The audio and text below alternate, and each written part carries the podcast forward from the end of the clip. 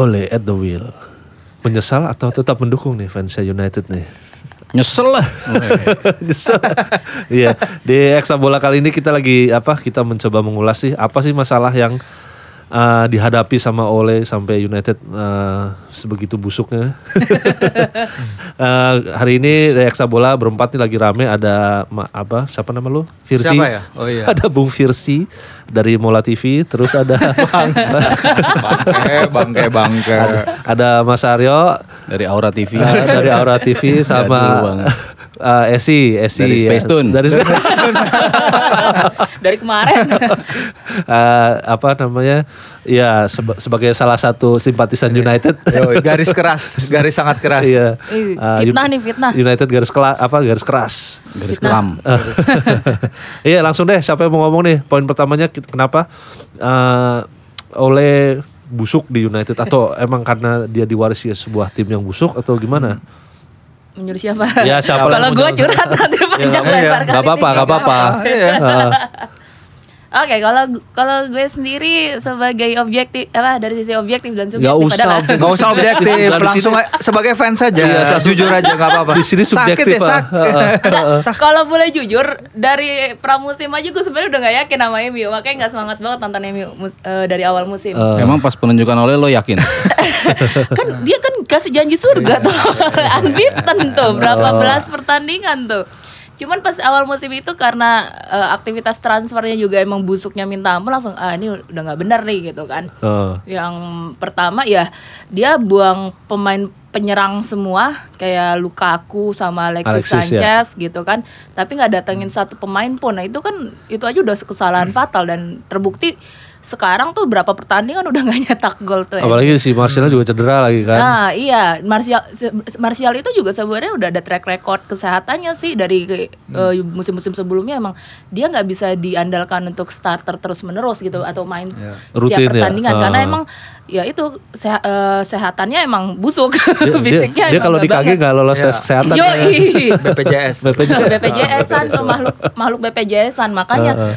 Uh, dari awal emang strategi transfernya emang udah parah, amat sangat parah. Mungkin karena emang gak ada yang mau main di Liga Europa League juga kali ya, makanya susah banget dapat uh, pemain menyerang. Cuman ya itu salah strategi transfer itu aja udah ngaco sih menurut gue. Jadi ya nggak kaget sebenarnya gue M U sekarang ya gitu amburadul. Uh, yang, tapi tapi hmm. kalau bilang butuh striker, striker masih dilepas. Hmm. Tapi kan dapat back. Sementara ini kan hmm. Uh, backnya dapat mahal sih Harry Maguire. Hmm. Terus hmm. masalahnya adalah hmm. udah backnya dateng, hmm. tapi backnya juga di bertahan juga tetap kucrut gitu loh. Ya itu juga ya, susah juga ya. ya. Kalau datengin Van Dijk ya. pun gue rasa nggak ngebantu ya, juga ya, gitu ya. Karena udah kolektif. Maksudnya ya. dari lini depan tadi kan. Kalau gue ngeliat United itu kan tiga lininya semuanya bermasalah ya. kan uh. dari kemarin dari apa dipegang oleh. Bahkan dari Mourinho pun kan dia bilang sebenarnya kan, udah masalah ya. Gue butuh tambahan di masing-masing satu lah eh, pemain yeah. bintang di setiap lini gitu. Nah ini yang bisa dibilang diperbaiki cuma satu lini nih. Mm. Lini belakang, Maguire sama Wan-Bissaka oke okay, uh-huh. diperbaiki gitu. Terus uh, lini tengah mereka kehilangan Herrera itu kan mm. juga masalah juga kan. Iya. Mm. Ternyata mereka nggak datengin juga. Di depan apalagi udah ada Lukaku sama Sanchez saya susah ya, gitu iya, ini bener, dilepas iya. juga Lukaku sama Sanchez walaupun startnya cemerlang ya di kandang Chelsea apa ngalahin Chelsea kan angin-angin sejuk gitu iya terus wah ini Martial bisa nih jadi jadi pemain nomor sembilan dia nunjukin bagus banget lah di pertandingan hmm. itu cuman kan Chelsea-nya juga waktu itu belum teruji juga gitu iya. dari sisi belum dari sisi tim ya. tim belum itu ya. betul-betul baru kebentuk justru pas ketika mereka menang gue bilang ini justru bagus buat Chelsea nih Chelsea bisa lebih awal bisa, sadar bener, diri bisa memperbaiki sementara United terbuai gitu kan ah. mereka yakin langsung wah bakal juara nih kita pertandingan pertama Chelsea keluar goa semua iya begitu, bisa, begitu depannya itu nggak bisa cetak iya. gol itu akan jadi masalah dan benar kan ketika depan nggak iya. bisa nyetak gol ya udahlah semua bermula dari situ sampai ke belakangnya iya. pun yang udah diperbaiki jadi masalah juga karena nggak ada filter dari depan pemain yang bisa ngepres iya, gitu nggak juga nggak ada pemain yang bisa ngobrak-ngabrik uh, pemain tengah lawan. Hmm. Jadi semuanya numpuk kalau dari sisi pemain-pemain yang tadi Esi bilang tidak ada transfer Ayo. yang bagus di paruh musim ini. Jadi ya. jadi sebenarnya Ole enggak salah nih. Oh, salah itu, itu beda. Gak mungkin tapi ya, udah salah. Gak fully blame lah, gak fully blame. Oh iya, parsial ya, salahnya parsial. parsial. Sebenarnya ini sih kayak uh, dari awal musim panas itu kan ngikutin berita transfernya United lah. S C juga pasti ngikutin. Newcastle. Iya, kalau kita ngomongin United sebenarnya lebih lama Newcastle un- jadi United loh, oh, daripada iya. main United. Main United kan Newton hit dulu kan, iya lama loh, empat tahun lebih lama loh. Cuman ketika itu uh, sempat ada berita yang de Ligt katanya lagi menentukan pilihan kan, hmm, antara ke Serie A atau ke, atau ke Man United. Nah di saat sama tuh kayak gue lagi nyari-nyari juga, oh uh, lihat Raiolanya kan, Raiola kan sebenarnya hmm. punya hubungan baik tuh dengan United ya, dengan Pogba dan iya. lain-lain. Tapi C S N sama Juventus juga kencang juga. Iya iya makanya Pogba abis itu ya, dilihat ha, dalam musim, dalam setahun beruntun kan. Ha. Jadi abis itu ketika itu lihat Raiola tuh bilang dia selalu ingin nyari yang terbaik buat kliennya hmm. gitu ha. loh. Jadi gitu-gitu sebenarnya dia tuh ny- baik juga untuk si Mino, ya? Mino. Jadi uh. dia lihat ketika itu dia nggak pingin kliennya datang ke tim yang lagi struggling. Uh-huh. Nah ketika itu kan kita nggak lihat United lagi struggling, ya nggak sih? Maksudnya on the back end of last season sebenarnya kan, ya walaupun okay. dia kalah, kalah lawan Cardiff, yeah. walaupun dia kalah lawan uh, rentetan jeleknya si Ole udah mulai, tapi hmm. kan sebenarnya ada harapan tinggi kan dia uh-huh. akan naik kan. Nah ternyata uh, ketika itu lihat sebenarnya ya kalau kita lihat hindsight, kita lihat dari sekarang bener juga nih Raiola ya, karena dia nggak pingin kliennya datang ke tim yang struggling, dan dengan seusianya de Ligt seperti itu dia untuk dia ngangkat tim, ya dia nggak perlu butuh beban tambahan. Sekarang aja di Juventus dia kayak gitu loh ya sih, kan juga yeah. suka Juventus, lihat sendiri dia mainnya ada jelek ada buruk, tapi orang-orang ada, ada, ada bagus, oh ada jelek ada buruk ada bagus tapi ya ada jelek ada ya, ada di kolong ada di golongin Lukaku uh, ada yeah. yang kena handsball, cuman kan nggak tiap kali, maksudnya dia di kelilingin dengan pemain-pemain senior pun dia udah dapat banyak iya. sorotan kan, mm. apalagi kalau sekarang dia misalnya ngambil langsung tempatnya Maguire gitu iya. dan langsung Pas, pasangannya back tengahnya siapa sih Maguire tuh sekarang sama si kemarin Tuan Zebe iya. Tuan Zebe oke okay lah, maksudnya nggak nggak iya jadi gitu. Bebannya kalau iya benar kata lu, jadi iya. kalau si de Ligt tiba-tiba datang ke, iya, si, ke United, wah makin dicecer, mahal tapi bener, busuk. Bay- bisa bayangin kalau misalnya de Ligt main sebelahnya Waron Wan-Bissaka masih ha. muda gitu ha. ya, tambah hancur aja ha. sekarang aja dengan Harry Maguire yang supposedly lebih bagus, organizing the defense lebih bagus, tapi ketika kemarin, sorry ya sih kita bahas pertandingan lawan United, lawan United yang satu udah, lagi yang udah kebal gue, udah kebal gue. Kita lihat ketika transisi serangan balik bertahan hmm. itu kan organisasi jelek banget, iya, tiba-tiba Marcos Rojo paling belakang iya. sendiri kayak lu kayak bikin garis jadi kayak, lain pertahanan iya, kayak timnas Indonesia defensive iya, iya, line busuk kayak, banget yang kayak Anggun lihat ketika lawan Thailand Thailand, kan, iya, Thailand. Garis pertahanan kan seharusnya straight back four iya. kan toto ada ini. Si siapa namanya aduh gue lupa yang orang bule itu siapa namanya gue lupa siapa siapa namanya kok gue lupa sih yang menyerang. Ah iya gelandang serangnya tapi ada di belakang, gue lupa. Olivano, Lili. Iya, oh, Fano tiba-tiba ada di belakang dia. Kok garisnya belok begitu melengkung, gimana sih? Iya. Itu sih jadinya ya kacaunya di situ, tapi ya mungkin beberapa orang banyak sebenarnya yang udah lihat juga transfernya ini rada uh, berantakan juga iya. kacaunya. Uh, berarti kan apa kalau ngomongin apa organisasi pertahanan, pertahanan itu kan berarti emang tugas pelatih ya. Berarti hmm. emang Ole di sisi di sisi ini bukan bukan sosok iya. yang apa ya? Emang bukan. Iya iya Iya. Itu gue termasuk salah satu yang begitu dia tanda tangan gue uh. bilang salah gede nih. Maksudnya ujiannya kan masih yeah. banyak yeah. gitu kan. Yeah, yeah. Lo masih ada akhir musim nih. Uh. Berant, terbukti kan berantakan akhir musim dia cuma berapa kemenangan tuh ya yeah. dari rentetan yeah. laga. Terus sejak Night at Paris itu kan. Iya yeah, sejak kalahin P S G bulan Maret. Sure. Parameternya uh. kan itu. Padahal kan ya ampun cuma satu pertandingan dan P S G juga P S G yeah. juga sering flop juga yeah, di saat-saat gitu bukan, kan bukan tim yang konsisten betul, main suka, bagus gitu. Suka dikejar kecuali mereka nyingkirin Barcelona misalnya uh, atau yeah. nyingkirin tim yang memang lebih bagus jauh lah dari mereka, ini kan bisa dibilang tim yang angin-anginan juga bisa mereka kalahin. Nah, terus uh, dan kebukti kan maksud gue gue bilang ah ini kesalahan besar nih mereka menunjuk Ole, karena gue nggak lihat kapasitas Ole sebagai pelatih yang bisa ngubah Uh, laju tim gitu, misalnya ya. Lagi buntu ada perubahan tek taktikal gitu, ah. Mik, uh, makro taktik, mikro taktik yang dia ubah itu yang bisa ngubah gaya mainnya jadi berbeda nih ketika ya. Masuk pemain ini, misalnya gitu dari empat back ah gue coba jadi tiga back nambahin wing back yang kayak gitu gitulah ya, maksudnya ya, ya. Oh ini jadi berubah nih mainnya nih gitu, nah itu kan gue nggak lihat dari Ole, jadi ya. Murni betul-betul sosok baru datang dan itu hampir selalu ketika pelatih baru datang ada klik barulah untuk bisa naik. Biasanya, Biasanya kan seperti itu. Oh, ya walaupun iya. akhirnya Pogba mainnya gila-gilaan, akhirnya hmm. mereka bisa dapat rentetan. Tapi jangan lupa rentetan itu kan lawan tim-tim yang yeah. gak yeah. bagus juga kan, es oh. yang yang bisa dibilang yang mereka kalahin itu cuma Arsenal ya sekali. Iya. Yeah. Arsenal, terus mereka kalah juga dari dari Wolves. Terus dia hmm. uh, seri sama Chelsea. Kalau nggak salah ada partai-partai yang ketika lawan hmm. tim bagus, mereka tidak tidak perform juga lawan Liverpool kosong-kosong. Oh, yeah. Jadi yang kemenangan-kemenangan beruntun itu menurut gue jadi kurang bermakna gitu loh ketika hmm. bukan itu. Makanya kenapa gue bilang Ole harusnya dibeli kesempatan paling kan P R musim deh untuk buktiin dia bisa nggak keluar dari iya. tekanan ini. Kalau dia dia punya strategi dalam waktu sisa setelah dia diangkat itu ternyata kan nggak ditunjukin di musim ini, apalagi lebih berantakan iya. lagi kan koordinasi tim. Soalnya, yang, soalnya yang waktu itu buat. kayaknya apa kayak kebawa euforia gitu apa yeah. yang yeah. Ya, yang sering nongol kan yang itu siapa Rio Ferdinand. Videonya ayo musim deh kasih kontrak dia yeah. berapapun dia mau. Ternyata kan euforia karena benar yeah. kata Mas Aryo yeah. apa si Ole itu kan pengalaman ngelatihnya yeah. kan belum panjang ya. Hmm. Maksudnya sebelumnya paling gede kan paling Molde, di Cardiff. Cardiff. Molde sama Cardiff. Iya di Cardiff yeah. itu doang yang di. Dan sorry gue satu lagi dia kan bukan Roy Keane gitu loh, hmm. maksudnya dia bukan level oh. Lampard, bukan level Gerrard, dia legend sebagai uh, salah satu pemain yang dapetin treble, tapi yeah. dia kan lebih pada super sub gitu ya, pemain yeah. yang bukan bukan, bukan krusial, punya, bukan legendaris banget utama. Di M U gitu. Mungkin ya. Kalau levelnya kayak siapa Paul Scholes gitu ya. Iya, ya, nah, ya. Paul Scholes sama Oldham aja gagal. Iya makanya. Uh, uh. Ya maksudnya susah. Pemain bisa look up tuh lebih ketika yeah. lo pemainnya kayak Zidane gitu, kayak yeah. Guardiola, yeah. kayak Lampard di Chelsea sekarang gitu kan. Yeah. Mungkin ada faktor non teknisnya yang bisa lebih unggulin dia gitu. Nah ini, ini gua ngelihat dia itu di hmm. Oleh. Ini jadi itu nggak sih apa semakin menekankan bahwa uh, bekas anak buahnya Sir Alex nggak ada yang jatuhin lagi ya. Kecuali Steve Bruce. Legenda Newcastle United. Dan terjadi juga anak mantan anak buah Pep juga ya sih.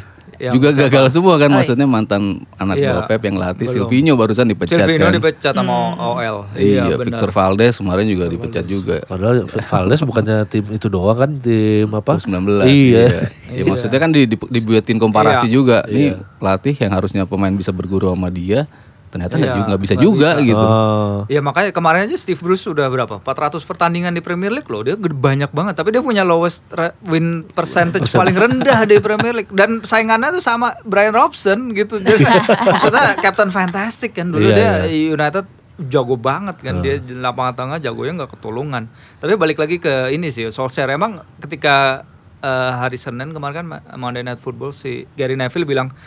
Eh lu, lu uh, Gary Neville atau Jamie Redknapp lupa. Tapi dia bilang lu tuh perjalanan karir tuh gak dari Cardiff, Molde terus ke Man United. Transisinya tuh gak kayak gitu. Jauh banget gitu. Soalnya Iya eh, jauh banget, lompatannya jauh banget. Dan pengalaman yang dia dapat ketika di Cardiff juga dia kan uh, padahal, ketika padahal dia ngelatih Valencia juga loncat banget tuh ya. Iya iya makanya dia loncat gagal gagal juga. Terus balik lagi gagal kakade gak tau malu lagi ngomongin teman-teman. Ngomongin teman Ngomongin teman seangkatan ya. Teman seangkatan kacau. Ya itu lagi balik lagi kan. Ya paling ujung ujungnya ngomongin Ed Woodward lagi. Ed Woodward kan dia pertama dia mantan banker ya. Hmm, sih ya dia hmm. dia dia nggak nggak berurusan. Dia ekonom sebenarnya, jadi nggak ada abis namanya yeah. dia nggak ngerti soal bola sebenarnya. Yeah. Makanya yang uh, ironisnya, M U sehancur-hancurnya tapi bisnisnya gede banget oh, gitu. Dari sisi kan pemasaran pemasarannya. Ini, nah, ini, ini masalahnya M U ya. Iya masalahnya. Dia begitu fokus sama sisi, sisi non, non sepak bolanya hmm. sampai yeah. berapa kali ngalahin Madrid kan sebagai yeah. tim yang yeah. yang yeah. paling Terpa. terkaya uh. tapi dia melupakan justru sisi sporting side-nya gitu yeah. loh. Yeah. Itu jadi kelihatan banget nih uh, Edward Woodward-nya itu sebenarnya pengaruhnya Ed, Ed itu yang dia ngerti sisi bisnis tapi ya nggak ngerti scouting itu nah, jadi masalahnya. Kabarnya director of football gimana? Iya, kan udah dari ya. musim panas Van der Sar dan lain-lain katanya. Katanya mau pakai direktur itu kan? Iya isunya football. Emang udah kenceng banget dari akhir uh, dari se- sebelum yeah. akhir musim lalu lah katanya uh. Uh, demi bantu Solskjaer juga uh. gitu. Ya. Jadi Solskjaer jadi lebih fokus ke ke taktikal taktikalnya oh. aja gitu. Cuman ya emang gak ngerti juga kali. Mungkin si Ed gak mau kali ada saingan gue juga. Bukan gak mau saingan. Dia itu kan dia apa fokus. Dia kan apa ekonom ya. Mm. Dia fokus ah ini budget gak perlu nih. Nah belum perlu. Iya itu ini nambah-nambahin budget gue aja nih. Mendingan bayar Alexis Sanchez tiga ratus ribu per bulan. Tapi gak kemahin dipinjemin ya. Iya per minggu. Iya. Sepekan, iya makanya ya. Mungkin karena itu. Tapi padahal kalau menurut lo butuh nggak sih apa di tim di squad di manajemen sekarang sosok kayak si apa sih direktur olahraga itu? Sebenarnya kalau gue pribadi saya emang butuh ya ini uh, klub-klub Inggris kan emang sekarang lagi trennya lagi ke situ ya, lagi mulai tren ya hmm. ke sana dan uh, Jose Mourinho juga dari waktu dia masih ngelatih M U udah bilang saya ini pelatih bukan manajer dia bilang hmm. gitu. Jadi emang uh, udah di sounding-sounding udah disenggol-senggol kali sama Mourinho gue butuh D O F nih gue butuh D O F nih hmm. kapan lu kasih gitu kan. Uh, terus ya Edwin Van der Sar lah kemarin sempat akhir yeah. jelang akhir musim lalu kenceng banget. Itu emang bantu sih karena uh, terbukti kan si Van der Sar kan memang dia megang dua ya tuh ya scouting sama apa namanya bisnis juga yeah, di Ajax marketingnya ya uh, Ajax. Marketing sekarang di Ajax. Di Ajax dia megang dua uh-huh. lihat aja sendiri Ajaxnya kayak gimana. Yang murni Overmars kan. Iya, yeah. yang murni Overmars. Direktur football tuh Overmars. Iya. Yeah. Nah itu kelihatan banget perubahannya Ajax lah dua musim, yeah. tiga musim terakhir yeah. gitu uh, yang dulu sempat uh, berapa musim sebelumnya gue lihat mereka tuh hancur lah istilahnya yeah. kan. Terus Van der Sar masuk, Overmars, semua legend-legendnya ditarikin semua begitu ke Ajax. Langsung di dua musim terakhir itu wah gila-gilaan. Terus Kencang, ya? produknya, produk akademinya akademinya jelas. Karena kadang gitu. Si Ed Woodward tuh gak jelas kayak nah. dia dia itu ngomong kan ketika lagi tur musim panas dia tuh ngotot untuk beliin Mourinho selama dua transfer terakhir kayaknya hmm. suatu orang back yang benar-benar uh, shattered the the league gitu nah. loh. Jadi ketika itu dia mau ngejar Rafael Varane habis Piala Dunia. Ya gue ingat banget oh. itu padahal Mourinho mintanya back tapi nggak seperlu segitu yeah. kayaknya. Oh. Jadi ngapain gitu loh dia ini orang mau yang Mourinho ting, juga bingung. Yang penting upgrade dari Smalling sama Jones. Iya, tapi dia maunya kayak uh, ya itu dia mungkin Bro, untuk datangnya langsung world class ah, gitu. world class yang untuk mm. jual baju kali ya. Iya, makanya dia ngejar Rafael Varane habis dia menang Piala ah, Dunia. Mourinho okay. udah bilang ketika itu ini, ini nonsense dengan harga segitu dengan penampilan Varane yang oke okay, tapi kayaknya enggak nyampe di, di tahun berapa seratus jutaan ketika itu. Oh, benar-benar. Iya, jadi uh, ya itu lagi dia juga nunjuk Uh, Edward Woodward nunjuk si Solskjaer kan juga uh, sling of the moment kan bahwa iya, dia itu uh, emotionally driven kan exactly. sebenarnya kan. Tadi ngomongnya gitu. Itu. Terlalu iya. banyak desakan juga saat itu dari, dari publik, dari iya. fans, euforia, dari legenda, ah, ya euforia gitu. Nah akhirnya ya main begituin aja. Gue gue pribadi juga sama sih kayak uh, Mas Aryo tadi bilang. Harusnya nggak secepat itu juga, harus butuh pembuktian juga. Solskjaer kemarin itu kemarin emang terlalu cepat juga sih si Solskjaer itu tuh. Aduh, gue juga nggak ngerti kalau si Woodward itu, hmm. Woodward itu ya gimana ya? Mungkin perbedaan visi visi misi juga sih dari pem, penunjukan pemain di di Woodwardnya sendiri sama manajernya. Kelihatan yeah. nih sejak Ed Woodward itu nanganin. M U itu beli pemain mahalnya banyaknya minta ampun. Coba eranya David Gill kemarin sama Sir Alex itu. Van Persie aja tercatat termahal loh, padahal cuma dua puluh sembilan juta pound. Oh. Tapi efektif juta. Langsung juara. Efektif. Iya. Gitu. Tapi mungkin karena di di belakangnya emang udah skuadnya emang udah itu kan, jadi mm. jadi kayaknya mm. dia nggak perlu nyari apa di eranya Fergie mm. dia nggak perlu kayak ngerombak tim gede-gedean gitu kan. Kalau Fergie tuh jagonya emang pemainnya tepat gitu yang diambil iya. gitu kan. Kayak dulu Ashley Young emang lagi jago-jagonya yeah. kan oh. diambil anjir dia dapet Ashley Young gue bilang terus pas uh, Dimitar Berbatov yeah. itu kan lagi oh, lagi wangi-wanginya yeah. kan sama itu pemain dan langsung impactnya tuh ada gitu yeah. Louis Saha bagus juga ketika ketika di Fulham yeah. gitu kan waktu itu jadi pemain-pemain yang bisa memberi impact langsung dan pemain-pemain yang emang lagi dibutuhin tim gitu loh. Iya. Nah kemarin kan United banyak beli pemain yang nggak pas gak gitu kan sebenernya. Maksudnya ngapain beli pemain yang seperti itu tapi sebetulnya nggak nunjang yeah, tim lo gitu. Yeah, yeah, yeah. Nah itu yang gue rasa ketiadaan director of football itu mm. yang membuat kayak gitu. Jadi kalau dari impact langsungnya mungkin director football lebih ke situ gitu. Cuman dari sisi lain yang gue nggak lihat di M U sekarang itu proyeksinya mau kemana sih? Yeah. Nah itu kan yang kadang-kadang kayak Liverpool gitu. Yeah. Tim lagi hancur, lagi ini. Oke, okay, we need time, we need yeah. more mm. than four years or three, tiga sampai empat tahun. Dan itu dibuktiin mm. kan. Tahun pertama masih peringkat delapan, lalu yeah. ada yeah. tapi ada progres kan progress. Setiap tahun. Jadi lu nggak langsung kita tim besar kita harus dapat trofi, tapi kan yeah. berapa lama lo untuk dapat trofi itu, berapa lama progres yang lo butuhin. Nah ini kan mm-hmm. yang Klopp lakukan gitu kan. Kalau gue yeah. komparasiin ke Liverpool gitu, tim yang pernah busuk, jadi, jadi United pernah merasakan apa yang yeah. dirasakan United sekarang.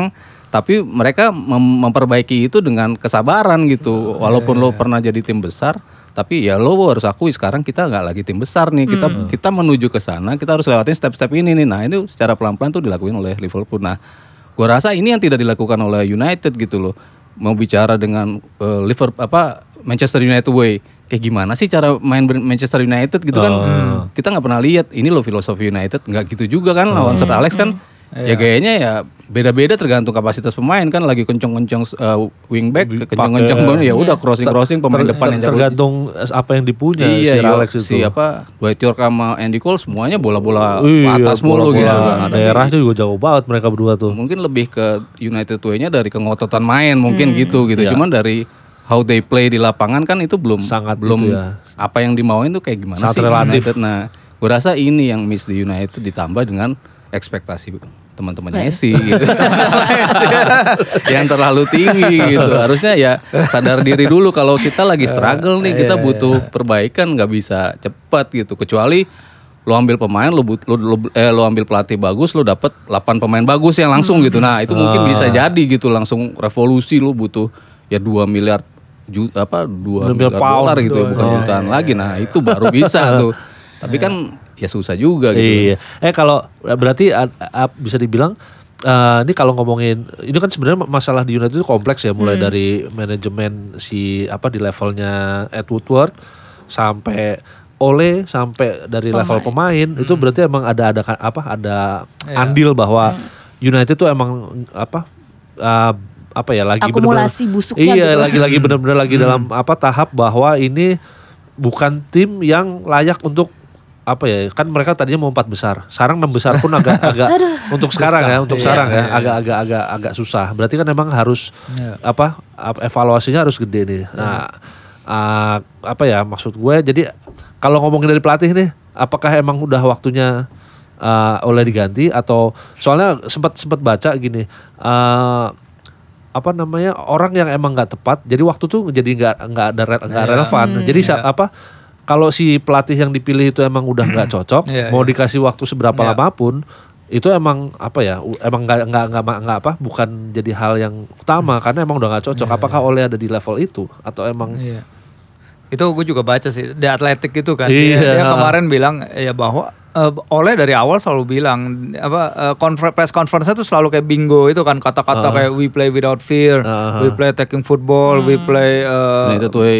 Iya United uh. way. Cuman uh. kan pada uh, di artikel itu bilang tapi udah tujuh bulan lebih lu mana gitu uh. contoh-contohnya gitu. Uh. Ya kalau kita balik bicarain pelatih, kita lihat aja uh, Sir Alex bisa ngalahin Arsenal tuh dengan timnya apa yang dulu Oshe taruh di gelandang. Iya yang yang yang, yang meme itu yang Parjisung gelandang jadi back semua. Yang gelandang jadi back. Iya, yeah. Anderson. Iya, iya, Anderson. Se- seingat gue waktu back. Itu dia gak punya lagi gak punya gelandang. Jadi iya, iya, jadi iya. backnya semua main. Iya, makanya. Iya. Siapa ya? Si Rafael ya. Rafael, Rafael, Rafael jadi Rafael. sayap kanan. Iya, Maksud iya, gue iya. kalau emang dia pintar dan dia dia pintar. Kalau emang dia pintar, orang itu pintar gitu uh. loh. Gak perlu ngomong United way dan lain-lain. Tapi kayak Sir Alex dia bisa dan dia dia uh, make use of apa yang dia punya gitu. Yeah. Emang si si Ole ini nggak punya banyak gitu dan uh, kita lihat pemainnya kayak pemain yang nggak bisa udah kebukti Marcus Rashford lah, eh, satu hmm. gol dari delapan belas pertandingan, pertandingan. satu gol open play dari delapan belas uh-huh. pertandingan. Si Gary Neville udah bilang ini orang kelihatan capek deh, ini harus istirahat. Tapi kalau diistirahatin nggak ada gak penggantinya. Ada nah makanya at least kalau nggak di dia nggak bisa jadi striker depan, nggak ada Martial, oke taruh sayap kanan misal, karena Andres Pereira tuh struggling di sayap kanan kelihatan uh-huh. banget. Uh, kalau kalau lihat statistik dia di WhoScored itu enam koma tiga, enam koma satu rendah banget yeah, yeah, gitu yeah. loh. Nih kalau Rashford kan emang dia selalu bilang dia nggak pernah jadi striker murni kan, striker uh, murni itu emang eh, Martial yang bilang dia senang iya, di striker murni. Mestinya di switch. Iya switch aja, maksud gue coba sesuatu iya. yang baru gitu loh, jangan jangan aduh nih buletan ini kotak masuk masukin kan nggak bisa terus terusan, tapi dia terus terusan nyoba itu gitu loh. Ya udah nggak ada ruginya juga pasang Greenwood dari depan delapan belas tahun iya, walaupun iya. ya nggak tahu gitu eh, seperti iya. apa tapi eh, try gitu iya, loh kan try something gua, different di squad ya, saat kayak, ini kan emang lagi Tammy Abraham sama Mason Mount kan iya nggak maksud gue di kebukti Toto langsung bisa, iya. bisa apalagi perform. Emang iya. apa kondisi apa sedikit mendukung mendukung gitu karena ya kan lagi cedera, wajar lah kalau apa nyoba gitu iya. kecuali kalau kondisinya Martial lagi fit gitu kan apa ya lu namanya nekat kalau tiba-tiba cobain Mason Greenwood jadi starter gitu iya. kan. Nah ini kan emang kondisinya memungkinkan ya, untuk sedikit bereksperimen. Iya. Ya itu jadi kelihatan jelas kalau uh, Solskjaer itu emang minim banget pengalamannya iya. dibandingin sama Sir Alex yang udah hmm. berapa belas tahun yang saat itu dengan kotak-katik pemain seadanya yeah. langsung mainin ini menang lawan Liverpool kayak gitu eh Liverpool Arsenal kayak gitu. Uh. Kalau gue pribadi sih sebenarnya Uh, pengennya sih M U itu beneran berkaca sama ah, musuh abadinya itu Liverpool itu. Karena gue jujur sebenarnya agak menikmat, bukan menikmati proses bagaimana Liverpool membangun progress diri sih ya. progresnya. Ya. Waktu ya Liverpool saat itu hmm. ya memang dia karena dia sadar di saat itu dia tim yang busuk saat itu. Hmm. Gue seneng, seneng banget menekan busuk. Ya kan? Sekarang ini busuk apa? Tapi boardnya tuh sadar dengan cara yang pertama ya. langsung tak Pema, apa pelatih sekelas Jurgen Klopp gitu yang udah terbukti hmm, iya. di Dortmund. Habis M U pelatih sekelas Mourinho dibuang. Nah, itu dia buah yang buah ketidak yeah. ketidaksabaran itu. Itu kan uh, Liverpool tuh natanya pelan-pelan ya hmm, tadi kayak iya. uh, Mas Aryo bilang uh, musim perdananya ya peringkat delapan ya mau gimana dia kan mewarisi yeah, yeah, Babang yeah. Rodgers kan hmm, kemarin yeah. itu. Jadi enggak bisa ngapa-ngapain saat itu. Tapi pelan-pelan nah. Dan yang gue seneng juga boardnya itu walaupun uh, ada yang juga benci ya maksudnya ah. si Liverpool itu maksudnya si F S G uh, ya uh-huh. masih yeah. tapi boardnya itu mau mendengarkan apa yang Klopp mau misalnya pelan-pelan nih gue butuh uh, Salah dibeli gitu misalnya oh. uh, jadi yang pemainnya sesuai yang Klopp mau gitu gue butuh Salah beli eh kiper gue blow on nih siapa tuh hmm, kemarin si Karius uh, yeah. kiper gue blow on nih ganti Alisson masuk jadi uh. back gue juga nih masih ancur-ancur Van Dijk kayak gitu jadi yeah. ada uh, ya seperti itu kelihatan kejeniusan seorang manajer yang beneran sudah berpengalaman dia tahu mana yang gue butuhin dan boardnya dan, itu mendukung itu yang harusnya gue semangat banget sih iya, jadi nggak apa nggak apa nggak apa big reds big reds ikut big reds jadi maksud gue harusnya ya boardnya itu support pelatihnya gitu hui uh, siapapun itu lah whoever lah itu yeah. tapi ya emang kalau sekarang ya mau sama Solskjaer gini, Solskjaernya mau nggak mau emang harus dibantu yeah. atau enggak ya replace, tapi replace-nya sama orang yang benar-benar sudah teruji oh, gitu. Okay. Sebenarnya jangan ba- ya kalau kayak kita ngomongin si Alisson dan hmm. si it, itu ya kedatangan Alisson dan Virgil ya. Hmm. Itu kan balik lagi sebenarnya ke level uh, director football dan hmm. level atasnya hmm. ya hmm. karena hmm. karena kita kalau mau ngomongin siapa yang mau beli Alexis Sanchez, siapa yang mau beli Lukaku dengan gaji mereka segitu dengan hmm. gaji uh, resale value-nya mereka dikit. Mereka kan bisa beli Virgil, bisa beli uh, kiper Alisson karena bisa jual uh, Coutinho gitu. Hmm. Mereka ketemu penjual lah gitu dan United ngasih gaji terlalu besar ke pemain-pemain mereka hmm. sampai udah ngapain gue pergi gitu hmm. loh kalau Alexis mending gue di cadangannya main tujuh menit main delapan menit atau yeah. di loan ke Itali dan itu dia sih sebenarnya oh. key problemnya juga kalau di Liverpool ya eh, transfernya sekarang jadi ya jauh lebih baik lah ya Gun daripada dulu Jovanovic si... inget gak dulu Kyrgiakos orang zaman sama Lazar Markovic Lazar Markovic sampai titik di apa ya yang istilahnya ada transfer committee di Liverpool itu yang eranya hmm. Brendan itu. Nah, begitu Brendan pergi, F S G juga si iya, si mendingan. Itu mikir kayak transfer committee ini kayak apa iya. apa bukan maksudnya emang butuh check and balance ya di, apa kalau dalam sebuah yeah. keputusan. Tapi akhirnya malah nggak efektif karena lu jadi bertele-tele. Hmm. Si Rodgers waktu itu bilang